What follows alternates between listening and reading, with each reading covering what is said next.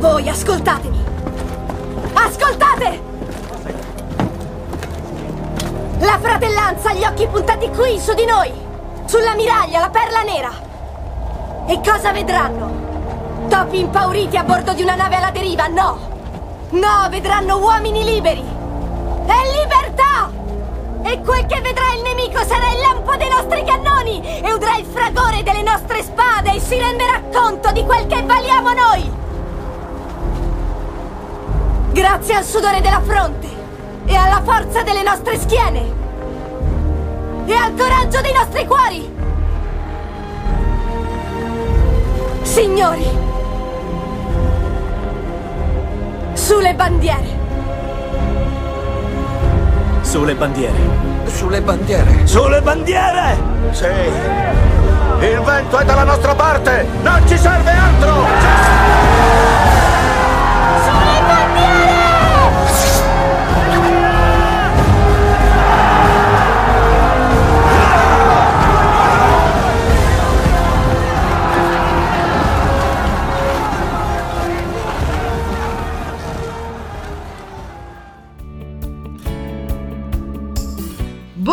ai nostri ascoltatori e benvenuti anche questa settimana sulla Perla Nera di Novara. E qui con voi ci sono come sempre Sara e Cristina. E quest'oggi siamo in compagnia eh, di un ospite che avete già conosciuto eh, settimana scorsa in Protagonisti in Musica, quindi è con noi Danilo Lazzarini. Ciao Danilo! Ciao a tutti quanti, è un Ciao. piacere e un onore essere qui con voi. Allora, questa puntata di mm, musica e cultura della Perla Nera la dedicheremo ai martiri delle foibe e quindi anche agli esuli eh, Giuliano Dalmati, visto che settimana prossima ricorrerà la giornata del ricordo e Danilo è nostro ospite in veste praticamente di, di studioso eh, proprio di questo argomento. Cristina, lascio a te la parola. Allora, innanzitutto ciao Danilo. Ciao. E senti, ehm, ci racconti brevemente la storia di Istria del Mazia? Sì, allora ricordiamoci che quelle terre, l'Istria e la Dalmazia, sono state di cultura romanza da sempre. Allora, in quelle terre, fin dal 1200 a.C., quando si attesta per la prima volta la presenza dei campi diurni, cioè collegati all'etnia veneta, al popolo di Veneti, sono state collegate proprio dal- in, un, in un quel semicerchio che poi diventerà in seguito il Golfo di Venezia, abitate dai Veneti, dagli Istri e dai Ligurni. Che se anche eh, noi adesso li consideriamo come popolazioni diverse, perché in realtà hanno avuto reazioni diverse poi nel corso del tempo, per gli autori antichi non c'era molta differenza tra gli Istri e i Liguri, basta guardare cosa ne parla Virgilio, cosa dice Strabone, e vedremo che comunque, nonostante eh, le piccole stigmate di differenza, eh, appartengono alla medesima cultura. Ciò non di meno, comunque, anche se chiamati giustamente, come abbiamo detto prima, in nomi diversi, questi qui, fino alla caduta del 1200 a.C., fino alla caduta dell'impero e poi fino a quando la Serenissima cade, sono stati collegati insieme a una medesima cultura, decisamente romanza. Quindi, proviamo a fare mente locale, 1200 a.C., fino all'affacciarsi per la prima volta delle popolazioni slave nei confini, non nel mare, dell'Istria Dalmazia, all'intorno del IX secolo a.C., pensate quanto tempo passò prima che si vedessero popolazioni di tipo diverse. Quindi eh, eh, il fatto che si possa parlare di una coinè culturale che nel tempo si è consolidata e continua ancora a esserci, che è rimasta nei tempi più bui della storia, a meno che non vogliamo parlare di oggi, che oggi è forse il tempio più buio, è rimasta completamente collegata a una medesima cultura e chiamata proprio, come ho detto prima, coinè culturale. Ecco. Quindi qualsiasi rivendicazione di tipo etnico eh, fa pugni proprio con quella che è la storia. Ma anche passando oltre, io credo che eh, basta andarci e vedere che tutta quanta la costa all'interno fino a quella linea particolare che va da Pisino a Pinguente, che determina il passaggio dall'Istria vera e propria alla Slavonia, si riconosce l'impronta completa eh, di Venezia della cultura romanza, cosa che invece non succede quando si traccia quella linea ideale. E siccome voi sapete che io sono fortemente identitario, e dico, quando eh, mi fanno pensare che l'identità di qualcuno deve essere contro l'identità di qualcun altro, è una sublime idiozia io non sono contro l'identità di qualcun altro, io sono sempre e comunque a favore delle mie. E quando dico che difendo la mia identità, intendo dire che non capisco gli altri che lo fanno. Quando noi veniamo meno a questo, a, meno a, a questo principio, siamo noi che facciamo un errore, perché mi aspetto dagli altri la difesa della loro identità. Questo è il momento che noi si faccia quello che è nostro potere fare, cioè difesa della nostra identità. E io rivendico quelle zone di cultura romanza, una volta, fino ad adesso. Um, spero di aver dato un, un, insieme, un'immagine totale di queste cose, perché tutte le ragioni che provocano poi i, i ragionamenti che sento fare, che sono di, una, di uno squallore incredibile, dimenticano che noi siamo lì da sempre. Ecco, credo che non ci sia altro da aggiungere. E quindi, ehm, beh, praticamente mi hai quasi prevenuto la domanda, ehm, per cui eh, tanti, come tanti detrattori millantano, eh, sono giustificabili o no, secondo te, le rappresaglie e il sentimento di, di odio anti-italiano di croati e sloveni? Beh, intanto eh, posso farti un appunto che non tutti gli, sloveni croati eh, hanno questo sentimento di giustificazione. Sì, perdonami, ho, gen- ho, generalizzato proprio perché comunque... No, no, no, eh, capisco quello che volevi dirmi, ma è importante fare questo e dopo mm. eh, eh, ti prego ricordami anche sul termine giustificazione che ho qualcosa da dire. Allora, ehm, io ho fatto degli spettacoli in, in Istria, anche in Dalmazia, ed è sicuro che tantissimi dalmati, tantissimi eh, croati e sloveni hanno un sentimento molto più collegato alla storia di Venezia e l'Italia, invece, eh, piuttosto che invece alla storia eh, slava in generale. Prima di tutto perché eh, la storia eh, di Venezia, dell'Italia e di Roma ha un centro gravitazionale importantissimo, è una storia importante, una storia di gloria, di potenza, di bellezza e di cultura ed è bello eh, far parte di questo tipo di cultura, identificarsi piuttosto invece con un'altra cultura che è abbastanza breve. Infatti per i sloveni eh, c'è uno storico sloveno che scrive sul fatto che i sloveni sono dei veneti e, e, e quindi dice che tutta quanta la cultura slovena si può eh, riportare alla cultura dei veneti antichi. Bello è che questo però non è un, l'ultimo spunto, un'ultima trovata di uno studioso sloveno. La passione dei sloveni nei confronti dei veneti risale al 1600 dove si cercava di condurre eh, l'etnia slovena a far parte di quella più grande, di quella cultura veneta che partiva dal Baltico e andava fino alla, alla guerra all'Iliade, quindi alla guerra di Troia. Mm-hmm. È normale che succeda quindi che ci sia questa identificazione. Poi il fatto di giustificare, ecco, giustificare è una delle cose, eh, posso capire il negare, ma giustificare no. Perché uno che giustifica afferma che allora ci sono dei motivi per cui la barbarie possa essere espressa. Beh, allora a questo punto ognuno ha i propri motivi. E ognuno potrebbe giustificare le proprie infame azioni attraverso delle giustificazioni che poi lui diventa l'unico metro e l'unico giudice. Quindi la negazione la capisco, la giustificazione no, perché ognuno troverà le proprie per giustificare i propri atti abietti. Quindi portiamola da parte. Inoltre ha un altro punto potentemente debole questa, questa azione, perché se è vero, come è vero, che durante il periodo del, del fascismo, vedete non parlo di occupazione, ma del rientrare all'interno dei sacri confini augustei, di quelle zone che erano collegate già alla uh, decima reggio, Venetia e Istria, Ecco, all'indomani del 48-49 dei eh, moti rivoluzionari di liberazione eh, che ci furono in tutta quanta Europa, gli Asburgo utilizzarono sempre e comunque la lotta tra le varie etnie a proprio e consumo per il bene della dinastia asburgica. Considerate che nel 1866, eh, dopo praticamente la uh, perdita del Lombardo-Veneto, il nostro Checco Beppe, Francesco Giuseppe, chiamato così in maniera speciativa mm-hmm. da noi, ebbe modo di eh, promulgare una legge il 12 novembre del 66 esattamente, con cui affermava che bisognava slavizzare e germanizzare a seconda delle zone con ogni mezzo possibile le terre istriane e del Trentino Alto Adige, Sud Tirolo come lo chiamavano loro.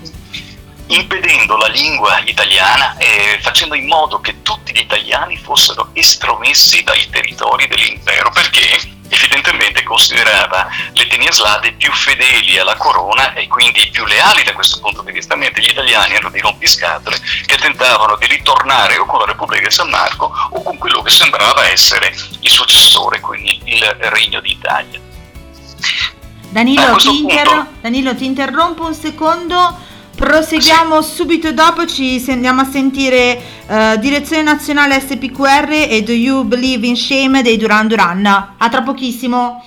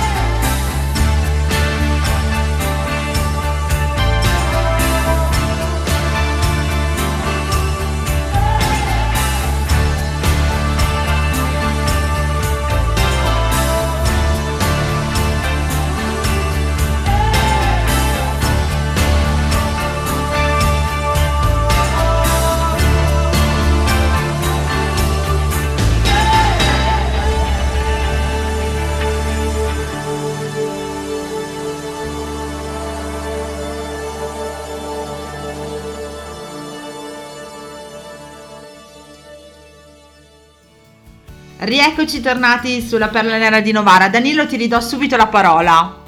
Sì, ci eravamo interrotti sul fatto che il nostro Checco Beppe aveva fatto un decreto per impedire, per cercare di slavizzare e, e germanizzare le zone sotto l'impero asburgico, liberarle quindi alla presenza italiana. Ma considerate che eh, nel 1909 Mm, praticamente venne vietata l'utilizzo della lingua italiana negli uffici pubblici e chi era eh, italiano venne proprio buttato fuori dalle amministrazioni comunali.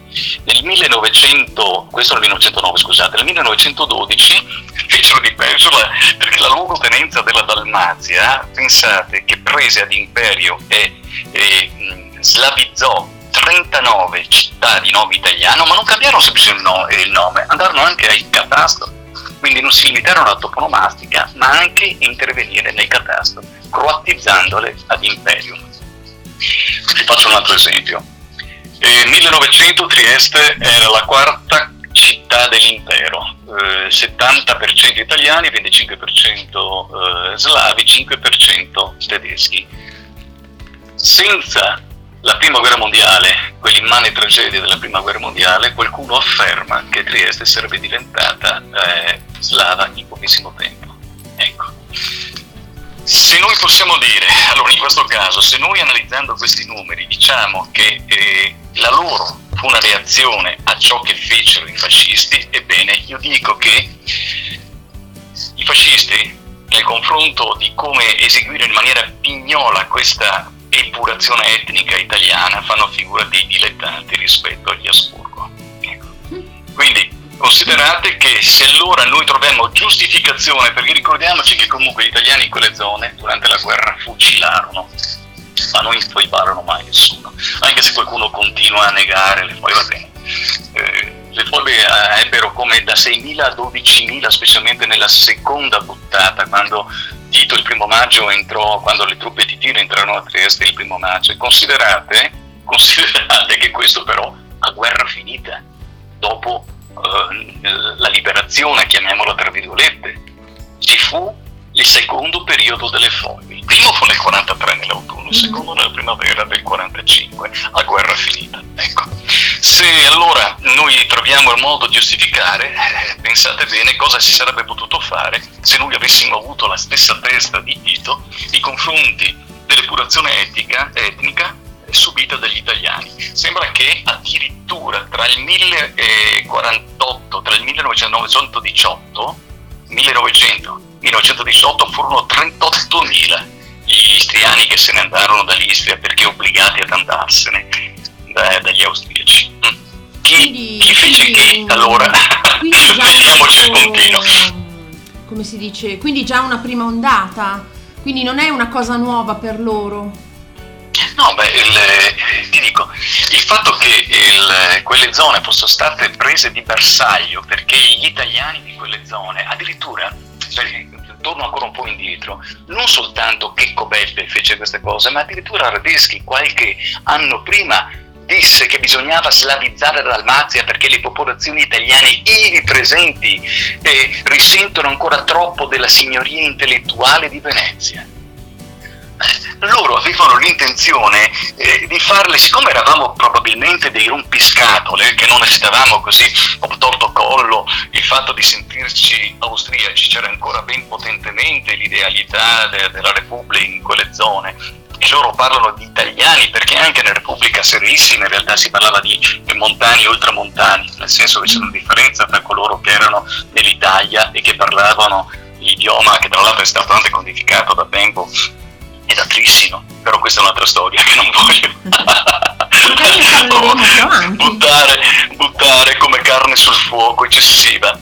Il- chiamavano italiani e questi italiani erano evidentemente perché radicati fortemente in una cultura ben determinata e precisa era più facile farla, era più difficile farla entrare nello spirito asburgico per cui conveniva investire in eh, croati e sloveni e, e- e quindi dal 1848 in su, quando cominciò ad affermarsi l'idea di Stato nazionale, perché prima in realtà sia gli istriani e i dalmati si riconoscevano o in cultura romanza o in cultura eh, slava. E considerate che sotto la Repubblica Serenissima i schiavoni, gli schiavoni erano le guardie fedelissimi della Repubblica. Mm? Se non ci fossero stati gli Asburgo a rompere così tanto le scatole, a fomentare l'odio etnico, probabilmente non ci sarebbe stato neanche il fascismo che ebbe bisogno di far ritornare sotto il completo eh, sotto la completa idea della dominazione culturale italiana per agire al contrario di quello che hanno fatto gli Asburgo, evidentemente non imparando nulla dalla storia perché bastava semplicemente riconoscere alcune, alcuni tipi di, di, di diritti e certe cose non sarebbero successe, però non successero eh, in maniera tale che fossero giustificabili. Perché se mi permetti aggiungo qualcosa di più, pochissimi sanno ad esempio che dopo la cessione di Nizza da parte di Cavour ai francesi ci fu l'esodo nizzardo 35.000 se ne andarono perché i francesi costrinsero coloro che rimanevano a cambiare cognome, cambiare nome e usare esclusivamente la lingua francese, non quella italiana non ci sono state le foide però. E considerate che il corso, che è una lingua italiana, è, stata, è stato possibile usarla in Corsica soltanto nel 1972, prima era vietata. Non mi sembra che ci siano state le foide. Cioè, quando ti raccontano che un popolo cerca di difendere se stesso nel torto o nella ragione, nel tentativo di riprendersi quello che eh, avevano, eh, gli avevano tolto, e allora per questo diventa diventa oppressivo, io impazzisco. I corsi non hanno mai infoibato i francesi e i nizzardi non hanno mai fatto nulla di simile, non hanno, sono mai stati così eh, barbari, ecco, non volevo dire un altro nome ma mi fermo qui. Diamo un nome alle cose, insomma, in questo caso alle persone, è il nome esatto. giusto. E... Lo so che la gente non conosce l'Ezoro Nizzardo e neanche no. il, il, il dramma corso, però sono state utilizzate le stesse cose che hanno fatto i fascisti dall'altra parte. Però nessuno dice che fascisti sono i francesi e, e non solo, ma hanno fatto anche di peggio in giro per il mondo, però nessuno ha fatto quello che, che, che hanno fatto i chitini in quelle zone. È vero. Ecco. È vero. Allora io direi di prima di proseguire con le domande mm-hmm. di Cristina che so che ha il carico, ti, andiamo a sentirci Bon Jovi con uh, Runaway e um, la foiba di San Giuliano della Compagnia dell'Anello. A tra poco. Vai.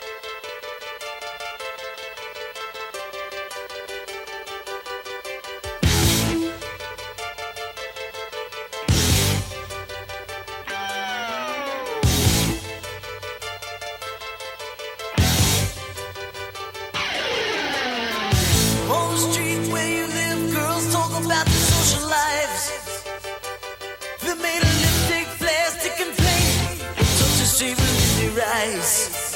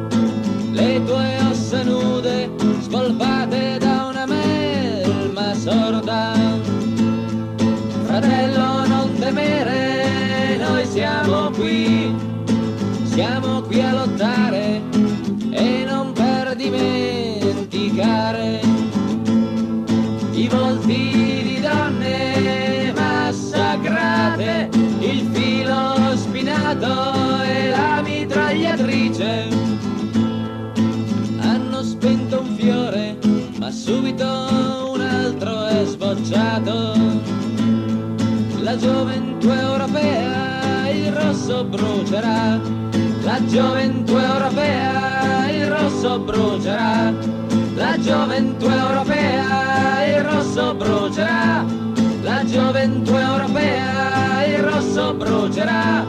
La gioventù europea, il rosso brucerà. La gioventù europea, il rosso brucerà. La gioventù europea. E rieccoci tornati su Musica e Cultura della Perla Nera, sempre in compagnia con eh, Danilo Lazzarini e stiamo proseguendo un po' il percorso storico eh, di quello che è successo appunto con le foibe.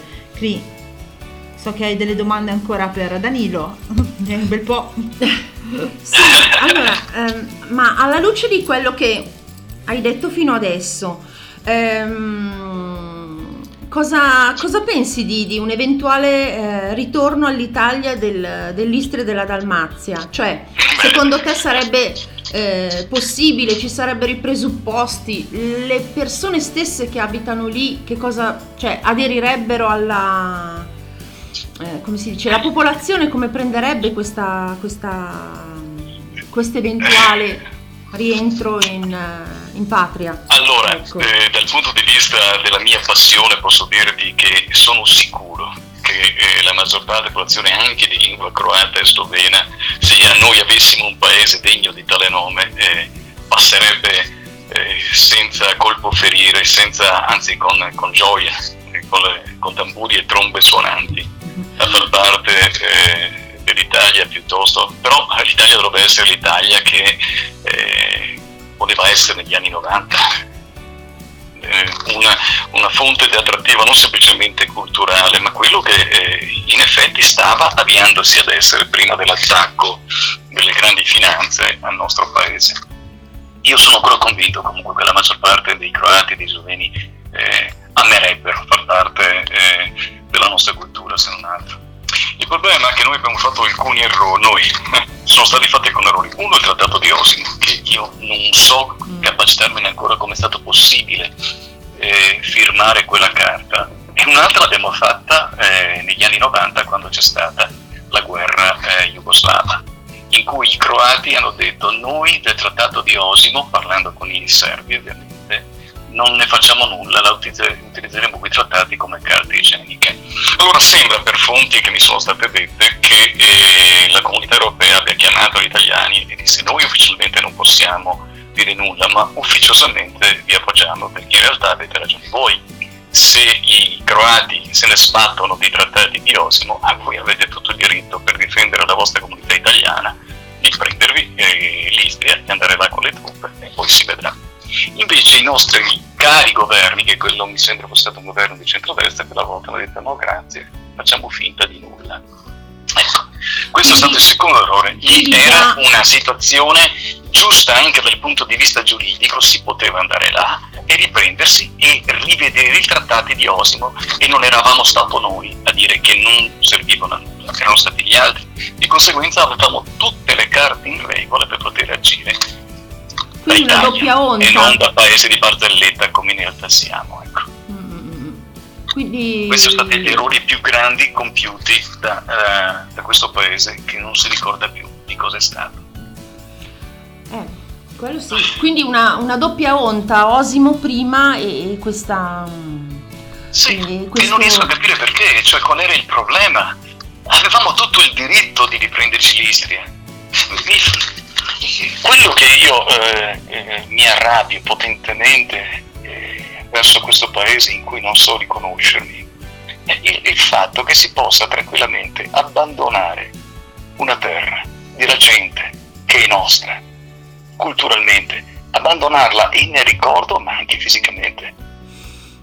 Inoltre, il Sole 24 Ore, una, eh, tre mesi fa, ha fatto la storia dell'Italia con un eh, eh, CD, credo, che eh, mostrava tutti i cambiamenti del confine italiano dalla nascita d'Italia in poi. Hanno escluso completamente l'Istria. L'Istria non è apparsa. Quindi non soltanto sono di imbecilli perché non conoscono eh, il Dante, il quale pone i confini dell'Italia a Pola, ma soprattutto non hanno la Venezia e l'Istria, non hanno l'idea spirituale, non trovano quello che Tito Livio dice che a Fiume ci sono i confini della Sacra Italia. Anche volendo essere loro patrioti, perché sono patrioti quando vogliono e quando... Ecco, perché dimenticarli? Perché dimenticare quella terra che sta lottando, quelli che sono lì ancora lottano per mantenere la loro italianità? E vengono accolti a sputi, a calcioni in bocca ogni volta da questa Italia ignorante, ignorante e dimentica di se stessa. E questo, questo non, non- non lo capisco, mi fa arrabbiare potentemente.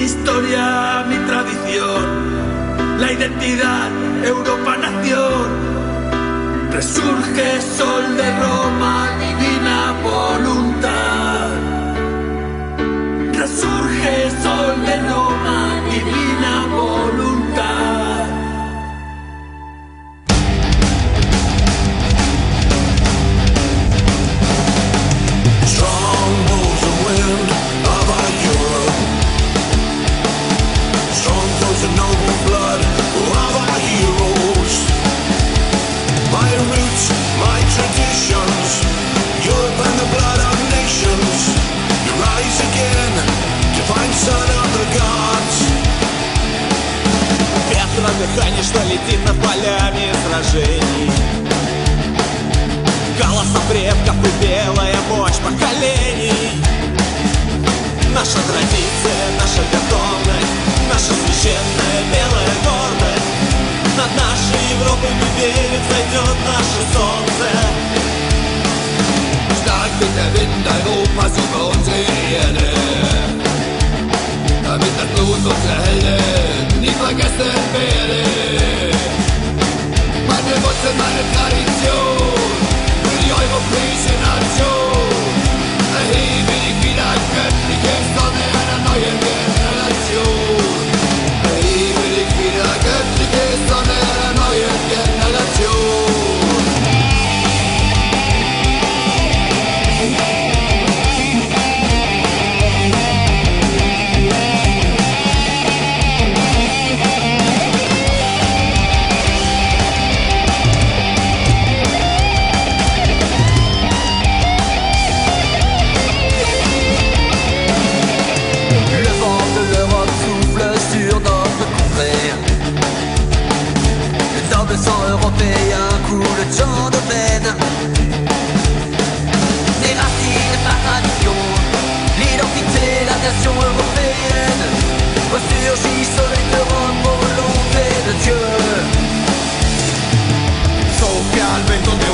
d'Europa sulla nostra contea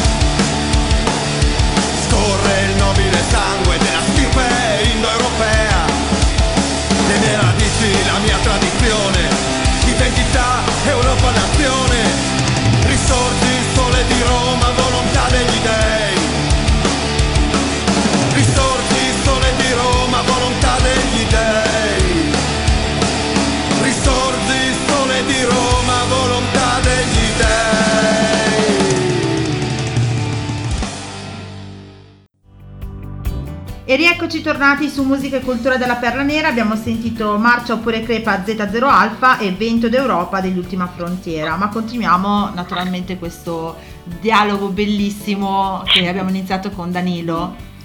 Allora, eh, senti, torniamo al, mm, diciamo, al, al periodo, al periodo del- delle rappresaglie titine. e, mm, ci parli dell'isola Calva?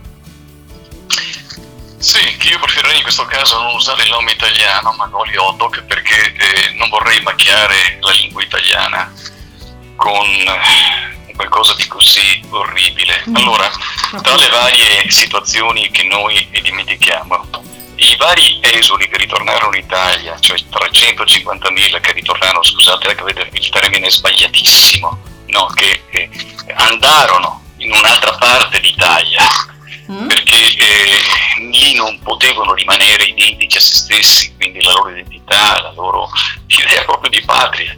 E nel scegliere se perdere oltre la terra anche la propria identità, preferirono eh, con la morte nel cuore abbandonare la terra e continuare ad essere quello che erano. Vengono raccolti a in faccia in Italia perché chi poteva immaginare tra queste nostre belle anime che qualcuno potesse abbandonare il paradiso comunista dei titini? Se lo faceva era sicuramente un fascista. Quindi quelle povere persone che abbandonavano tutto venivano presi a sputi in faccia da degli italiani perché dicevano che sicuramente per abbandonare Tito dovevano essere dei pericolosissimi, schifosi fascisti. Bene, detto questo considerate che eh, l'indomani eh, del, dell'amicizia, quando le cose un po' si sono messe al meglio, ci, furono, ci fu un controesodo di 2000 operai di Monfalcone, i quali partirono volontariamente a Monfalcone per andare a lavorare nella Jugoslavia di Tito, hm? convinti che lì avrebbero trovato il sole dall'avvenire. Voi dovete sapere che però Tito, e per quello che l'Occidente sopportò le nefandezze che Tito fece, in quel momento si vedeva un po' staccato da Stalin. Il motivo non era certamente ideologico perché eh, Tito era più stalinista dello stesso Stalin, ma Tito voleva una nazione egemone. hm? Non era un marxista che credeva ad un astratto internazionalismo, lui voleva una nazione egemone, voleva formare nella Jugoslavia un piccolo impero titoista. hm? Si staccò e noi si staccò da Stalin è questo che fece sì che per mantenerlo qui non alleati eh, l'Occidente sopportò di Tito a qualsiasi cosa. Questi partirono là, ma erano fortemente convinti del Cominform, cioè eh, dell'unione dei comunisti. Ebbene, la maggior parte di questi operai che andarono là finirono nei campi di concentramento jugoslavi e soprattutto nell'isola calva, quella di Olin Potok, che è un- una cosa orribile. Considerate che il- un, un- un signore eh, che è stato sia da Dachau, si dice Dachau, si credo, e lì disse eh, che era meglio passare un anno a Dachau piuttosto che un'ora a Goli Potok, per dire cosa, cosa c'era. E lì credo sia espressa in tutte le maniere esattamente l'orrore dei titini. Chi veniva portato in questa isola, nel canale della Morlacca, veniva eh, immediatamente fatto passare tra due ali di prigionieri eh, che erano là lo stesso e dovevano picchiarli, insultarli gli stessi prigionieri perché se non picchiavano con la giusta veemenza erano considerati dei traditori subivano di tutto. Quindi dei- delle povere anime che erano costrette a picchiare delle altre povere anime. E dal 49 al 56 considerate che sono passati 30.000 prigionieri e 4.000 eh, ne morirono a causa proprio di disumani trattamenti subiti. E anche chi ne è uscito è uscito fortemente provato nel spirito e nel corpo e raccontano che era veramente una larva spogliata da ogni volontà di, eh, di rivendicazione. Sì, quindi tu, come dicevi prima, cioè, oltre a, ehm, cioè, a quello che, che hanno subito una perdita della dignità assolutamente... Sì, è, la- è il concetto eh, sofisticato della rieducazione. Cose che dovrebbero essere state altro, sì, eh, eh, crimini, crimini veramente del popolo, ma considerate una- un'altra cosa. Allora, il- sembra, secondo quello che dicevano proprio eh, eh, esponenti del Partito Comunista poi a, a voce ferme, che eh, siccome Tito sapeva che quello che stava avvenendo non era eh, assolutamente tollerabile dal punto di vista del- delle Nazioni Unite e del rispetto della comunità, aveva predisposto tutto che se casomai ci fosse stata l'invasione dell'Unione Sovietica, perché si aspettava che questo che prima o poi Stalin o l'Unione Sovietica avrebbe fatto una piccola incursione in Jugoslavia, aveva predisposto tutto perché saltasse in aria tutto con le prove e con eh, i prigionieri interni in modo da nascondere ogni prova. Quindi non soltanto era predisposto, ma già organizzato in modo tale che se fosse successo questa cosa le prove sarebbero sparite. Cioè, questo- già questo meriterebbe eh, un, un- non lo so, un riprendersi la memoria di, di lui e, e aspetta, scusate, mi scuso con i nostri telespettatori perché io eh, tendo sempre ad arrabbiarmi. Io soffro nel vedere che alcune vie in Italia sono ancora intitolate a, te- a- a questo personaggio, a Josip Broz, a Tito. Le nefandezze che ha fatto, ricordiamoci, oltre a questa, mm, perché questo non viene mai sottolineato abbastanza ed è per quello che io credo che la maggior parte di croati e dei sloveni potrebbero avere un'altra, un'altra idea di Stato rispetto a quella che hanno anche eh, con la loro memoria che ormai è sempre meno condivisa. Eh, non soltanto italiani furono infuriati. Quando eh, la Jugoslavia, dopo essere passata alla guerra rompendo la naturalità con noi, il colpo di Stato indotto dagli inglesi nel 41, nell'aprile del 41, la fece passare al fianco degli alleati, quello che successe da quel momento in poi, ad opera di partigiani titini, fu avuto una violenza incredibile. Perché è vero che portò alla summa della tragedia delle foibe e dell'esodo istriano, ma anche allo sterminio di tutti gli slavi che erano anticomunisti. Secondo un esponente del Partito Comunista, furono la bellezza di 568.000 gli anticomunisti slavi che furono uccisi da Tito. Mica e pochi. il 47% di questi con eh, processi del tutto farsa. Quindi gli altri forse qualche prova, ma la metà invece è proprio così. Infatti che 568.000 uccisi per motivi politici. Quindi non soltanto gli italiani, non soltanto coloro che parlavano istro-veneto, perché chiunque, perché molti dicono italiani, no? Eh, mm, molti amici, amici per modo di dire, dicono italiani. Ma la parola italiano in quel senso, che appartiene a un aspetto culturale, quando indico guarda che erano istro-veneti, così gli italiani, alcuno pensano siano andati lì, no, erano istro-veneti, quindi italiani istro-veneti. E noi pensiamo, eh, ma sono contro di loro? No, contro tutti coloro che potevano reagire in maniera malevola, secondo lui, all'impero comunista titoista. Quindi gli italiani, primo, perché erano collegati a un'altra cultura, ma anche della stessa patria loro, gli stessi slavi che si opponevano in maniera ideologica all'impero titoista. Queste sono altre veramente storie dimenticate da raccontare. 568.000 slavi uccisi da Tito perché anticomunisti. Allora, e io poi facciamo la bara. direi di scaricare un po' la tensione, ci andiamo a sentire Because the Night con Patti Smith e Patria, gli amici del vento. A tra poco.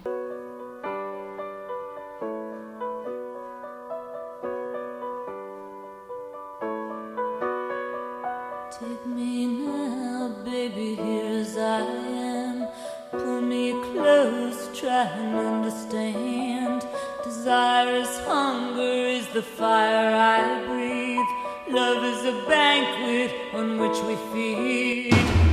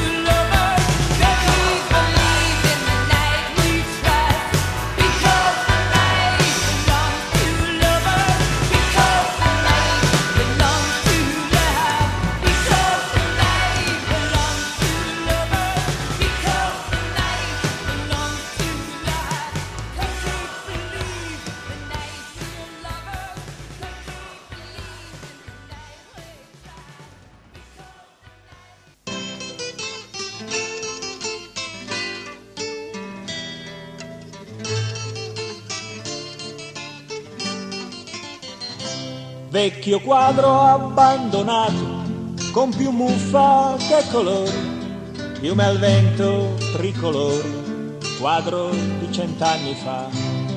Occhi pieni d'emozione quando passa la bandiera, occhi bassi di ragazze alla loro prima sera, certo un po' di ipocrisia infarciva la morale, ma la gioventù restava una speranza e un ideale. E l'Italia era così, e la patria era anche lì, e l'Italia era così, e la patria era anche lì. Santi eroi navigatori, in soffitta son finiti, dalla cenere risorta questa Italia dei partiti, nata già da un grosso imbroglio, dallo sconcio di una piazza dove crebbe l'erba voglio, per i vigliacchi di ogni razza e negli sguardi della gente, a cui non gliene frega niente, nello stupido ideale di un ritorno all'animale. Se l'Italia è questa qua, come patria non mi va, se l'Italia è questa qua, come patria non mi va, nelle assurde processioni, per le liste di assunzione, nell'inutile realtà della mia università, come unico solvente per la tua disperazione, il sistema ti regala l'eroina col limone e ti metton le stellette per giurare a dei buffoni che han finito di pregare anche la tua fedeltà. Se l'Italia è questa qua, come patria non mi va. Se l'Italia è questa qua, come patria non mi va. La mia patria è mille voci che si uniscono alla mia. La mia patria è un'idea, non è più la geografia. La mia patria è mille voci che si uniscono alla mia. La mia patria è un'idea, no, non è più la geografia.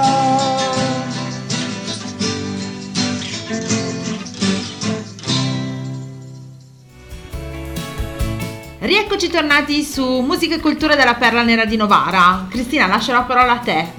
allora, eh, sì, allora Danilo, io ho un'ultima domanda che mm, mi... Mi frulla per la testa. Eh, infatti, ehm, perché comunque se, se ne parla molto poco anche di questa cosa. Allora, ti dico solo due parole, Malga Porzus. Tra le storie dimenticate eh, in realtà si potrebbe parlare anche dell'omicidio dei fratelli Gogoni, della strage di Vergarolla, eh, proprio di Marga Porcius, ma eh, se mi permetti ce n'è una veramente più brutta, che è quella di Maria Bala. Ne la conoscete perché ah. quella del Porcio la conoscono un po' tutti. Sì, ho Maria Bala invece che si vorrebbe fare un film a questo proposito, che lì si trattò praticamente di uno scontro eh, ideologico. Dall'altra parte invece vennero prese 12 carabinieri, 12 carabinieri di leva mm. mm. da parte di Tini, vennero massacrati, torturati, gli venne dato da mangiare delle cose per provocargli dei dolori di stomaco e furono leggermente macellati prima di essere uccisi. Ed erano non dei gerarchi fascisti, non dei, dei, di chissà cosa, erano dei carabinieri in, di leva che si trovavano lì proprio eh, all'imperio, nel senso dovevano eh, espletare la loro funzione di soldati, non accusati di nulla se non di essere dei carabinieri italiani, gente di vent'anni. Ecco. Nelle altre parti, come possiamo dire, la strage di Vergarolla, strage di Vergarolla dove sono stati, eh, sono, sembra siano state fatte esplodere eh, delle bombe eh, durante eh, una gara di giovani, bambini causando una serie di bambini morti. Il regime veramente Titino non guardava in faccia a, a nulla, signori miei. il tentare di giustificare in qualche maniera la situazione che si, che si produsse l'indomani con tutte quelle infami azioni, affermando poi sì, eh, in considerazione sono stati i capi fascisti di Arbe e Gonars, che sono stati proprio al 41 in poi, quello che gli italiani subirono partendo proprio dal 48 al 66 al 1912, quello che poi subirono l'indomani del 43 con la prima stagione delle foibe, quello che poi avvenne eh, nell'autunno, nella primavera del 45 a guerra finita, non può essere inquadrato se non come un crimine contro l'umanità. Quindi la Malga Porzos, la Malga Bala, la strage di Vergarolla, l'omicidio di fratelli Govoni e tutte le cose che vi ho raccontato dovrebbero essere riviste dal punto di vista di un'umanità più saggia e consegnate proprio, non dico l'oblio della storia, ma alle- ai segni dell'infamia della storia. E se qualcuno ancora provasse a dire sì, ma in fondo, eh, ecco, dovrebbero essere trattati esattamente come coloro i quali negano un'evidenza storica. Io non sono per punire chi la pensa in maniera diversa. Eh, Quando si parla di negazionismo a me non mi fa, cioè non voglio delle leggi che mi dicano che non posso dire delle cose. Ma c'è una difesa contro questo, che è l'etica e la deontologia. Cioè se vogliamo somigliare a quegli dei in funzione proprio greco-romana, in funzione indo-europea, dove noi abbiamo un rapporto privilegiato con gli dei perché possiamo guardarli negli occhi a differenza delle religioni abramitiche, ecco. Un uomo che si reputi tale, un essere umano che voglia aspirare all'olimpica certezza dovrebbe essere in grado di vergognarsi di se stesso quando, quando non riesce ad avere dei pensieri che siano di condanna verso alcuni anziani. Questo vorrei che fosse il messaggio che, che deve essere passato. Non ci sono ideologie, c'è semplicemente un'azione degna con cui un uomo che pretende di essere un indoeuropeo deve rifarsi ai culturi degli alla cultura degli europei e deve levarsi sopra. E qualsiasi barbarie, qualsiasi forma di tortura deve essere stigmatizzata come lontana nostre- dalla nostra maniera di essere. Seppur anche noi non siamo perfetti, comunque nei nostri scritti filosofici queste cose sono espresse con una chiarezza estrema. Chiunque tenta di rinegarli, io non lo riconosco come fratello. Let me bring you songs from the woods to make you feel much better than you could know. Better than you could Dust know. you down from tip to toe. Dust you down from tip to toe. Show you how the garden grows. Show you how the garden Hold grows. you steady as you go. Hold steady as you join the chorus if you can. It'll make of you an honest man. Let me bring you love from the fields. Poppies red and roses filled with summer rain to heal the wound and still the pain that threatens again and again as we drag down every lover's lane. Life's long celebrations here. I'll toast you all in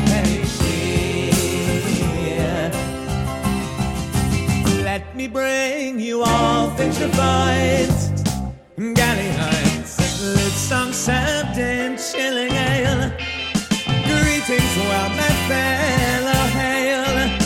I am the fill your sail. I am the cross to take your nail. A singer of these ageless times. With pitch and prose and gutter rhymes.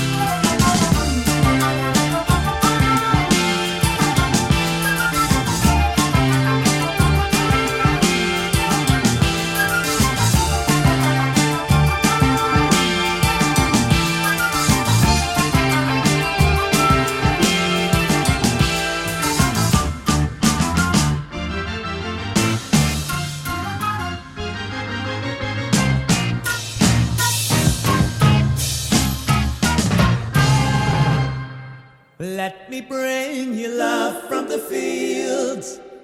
Poppies red and roses filled with summer rain to heal the wound and still the pain that threatens again and again as we drag down every love and lane. Life's long celebrations here. I'll toast you on.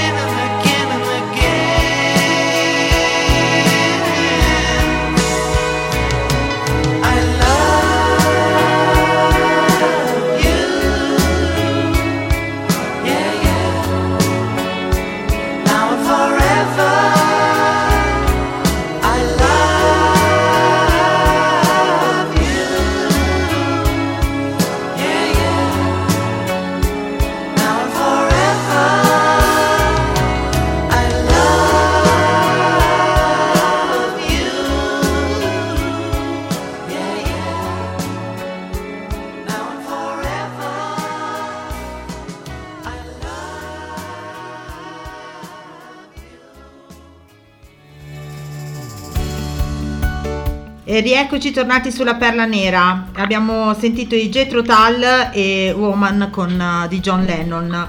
E, um, allora, io se Cristina non ha più domande, ho una domanda io adesso. Oh. e alleggeriamo anche un pelino il discorso. Danilo, eh, visto che comunque siamo in tema di foibe eh, e tu comunque hai partecipato appunto al film che abbiamo parlato anche in protagonisti in musica Redland, ehm, una tua ehm, cioè vorrei più che altro capire un po' la tua esperienza nel eh, partecipare a questo film e quindi un po' rivivere tra virgolette oltretutto dall'altra parte perché tu facevi, tit- facevi un titino Eh sì, sì, ma eh, io l'ho fatto eh, a ragion veduta, nel senso che eh, dovevo interpretare una parte che dimostrasse la barbarie e l'ho interpretata perché tale barbarie fosse, fosse ben, ben visibile. E io ho fatto l'anima scura eh, di Romeo Gresbeck, che è quello che fa il capo di Titini, io sono quello che fa il lavoro sporco. Ma eh, non l'ho fatta perché mi hanno detto tu fai questo e io accetto la parte. Ho accettato la parte proprio perché dovevo far vedere quanto barbari erano. Il fatto che è curioso che io avevo appena finito Far Ben no? Parlo con il produttore e con il regista, carissimo eh, Massimiliano, e mi domando, ma eh, oltre a costruire le scene degli- eh, di quelli che vengono gettate nelle foibe, saresti in grado, vorresti anche fare una parte, io dico, per la nostra storia, qualsiasi cosa, mi faresti il titino? Ho comunque degluttito e ho detto, beh, eh, se mi si chiede un sacrificio per fare questo, farò anche questa cosa, però ti assicuro che è stato difficile. Mi ricordo che ero all'interno, eh, abbiamo girato all'interno eh, sul Montello, all'interno di una stalla dove c'erano i prigionieri che erano i miei collaboratori e dovevamo portarli nel camion che poi li avrebbe portati nelle foibe. Ero lì con eh, il, il mitra e questi ragazzi hanno cominciato, i titini, hanno cominciato a parlare in croato, nella scena del film intendo, prendendo a calci i prigionieri e portarli fuori. Ecco, ti assicuro che pur sapendo che era un film e pur sapendo che ero là e che gli altri erano amici, il sentire parlare così e prendere a calci i prigionieri che io sapevo essere la mia gente, mi ha fatto venire un attimo di rabbia e di, eh, diciamo, i benoti, cioè i brividi lungo la schiena. E mi sono trattenuto, ma non è stato così, così facile. Il fatto è che c'era un mio amico emiliano, Stefano Raspadori, Rufus, il quale quando sono uscito gli ho detto quello che mi era capitato, lui mi guarda e dice, fratello, è la stessa cosa che è capitato anche a me. E pensa che noi sappiamo che è una finzione. È, stata, è stato durissimo, durissimo perché nonostante la finzione scenica, nonostante lo si facesse proprio per un bene, il doverlo fare per me è stato terribile, pregnante dal punto di vista emotivo. e immagino anche perché comunque c'è un sentimento fortissimo dietro e sicuramente non è stato proprio semplice. Già me, già me la immaginavo una cosa del genere. Però è una bella esperienza comunque. È stata una gran bella esperienza perché eh, ho trovato comunque eh, grandissimi ideali da parte che credevo sopiti. Invece sia Alessandro Centenaro che il produttore de- di Phoenix Film, sia Massimiliano Nono Bruno, che è stato il regista, eh, veramente sono dei personaggi fantastici che hanno avuto il coraggio di mettere, puntare il dito verso una storia che era stata dimenticata. E per merito loro invece è stata eh, ancora riscoperta e buttata diciamo pure in pasto ma in senso positivo questa volta ai media. Tanto è vero che è stata prodotta e è stata comprata dalla RAI poi è stata fatta vedere dalla RAI e ha avuto un successo incredibile eh, a fronte dell'argomento trattato quindi contenti. E io penso ho fatto io più conferenze credo di- del, del regista proprio perché il personaggio del cattivo. E quando andavamo le conferenze mi diceva sì ma adesso voglio sapere anche cosa ne pensi il cattivo. Quindi io sono passato come ad essere il cattivo. Mi faceva questa cosa. Vabbè. Allora niente. Allora direi di andare verso l'ultima pausa musicale e poi andiamo nei saluti. Ma sì. Eh? allora ci andiamo ad ascoltare Skull con Attraverso la nebbia e Wish I Had an Angel dei Nightwish. A tra poco.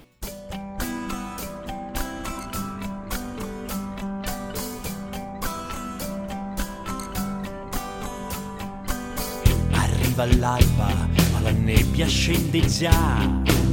Abbiamo polmoni aperti ai tiri di gas. Nell'alba che pare la notte All'ortigara, all'ortigara. Sotto pioggia martellante All'ortigara, all'ortigara.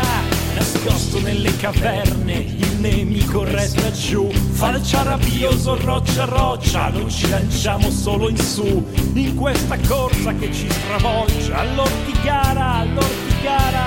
La nostra cima maledetta è l'ortigara, l'ortigara. Ora, ora scrivo una storia nuova, artigli che strappano la notte. Ora, ora l'Italia chiama ancora, vessilli che sbeffeggiano la morte. Uomini in piedi, siamo cuori che si gonfiano nella nebbia. Uomini in piedi, siamo cuori che pompano nella nebbia. Siamo cuori che si spaccano nella nebbia. Siamo cuori che attraversano la nebbia. Abbiamo fiato e grida per labirinti spinati. Abbiamo sudore da opporre al fiato del lanciafiamme nemici. In questa corsa che ci stravolge all'ortigara, all'ortigara la nostra cima maledetta è l'ortigara, l'ortigara ora, ora scrivo una storia nuova. Artigli che strappano la notte. Ora, ora l'Italia chiama ancora, vessilli che sbeffeggiano la morte. Uomini in piedi, siamo cuori che si gonfiano nella nebbia. Uomini in piedi, siamo cuori che pompano nella nebbia. Siamo cuori che si spaccano nella nebbia. Siamo cuori che attraversano la nebbia.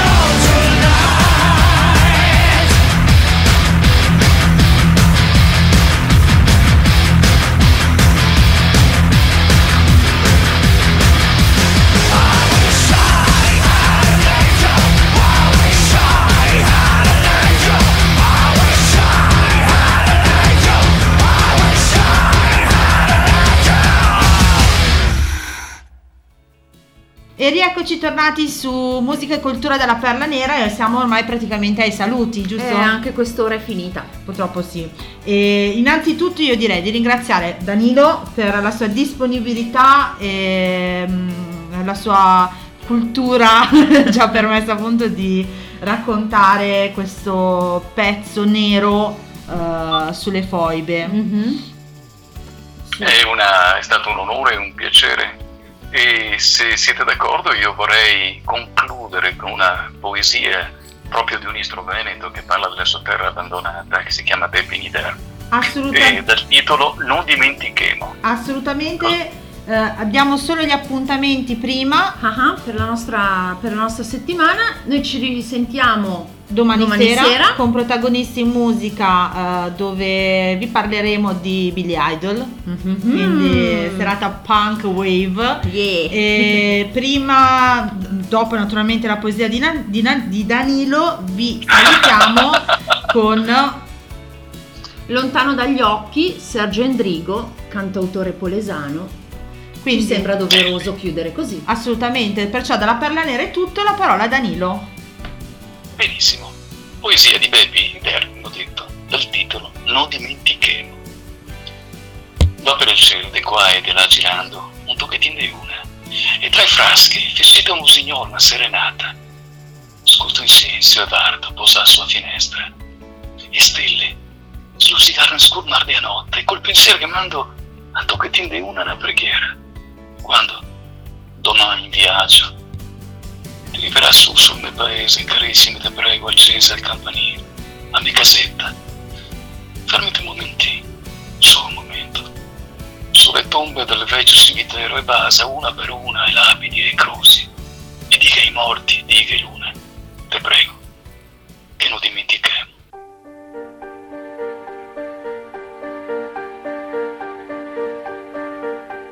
Che cos'è? C'è nell'aria qualcosa di freddo che inverno non è. Che cos'è? Questa sera i bambini per strada non giocano più. Non so perché l'allegria degli amici di sempre non mi diverte più. Uno mi ha detto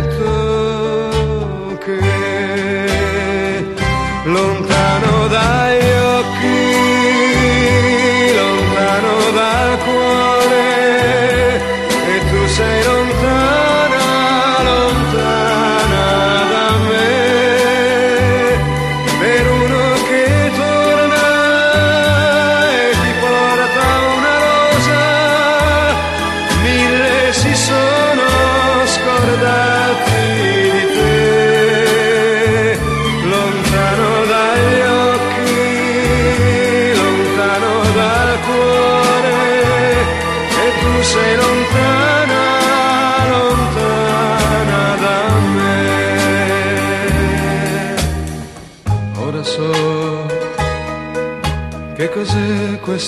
sapore che resta di te.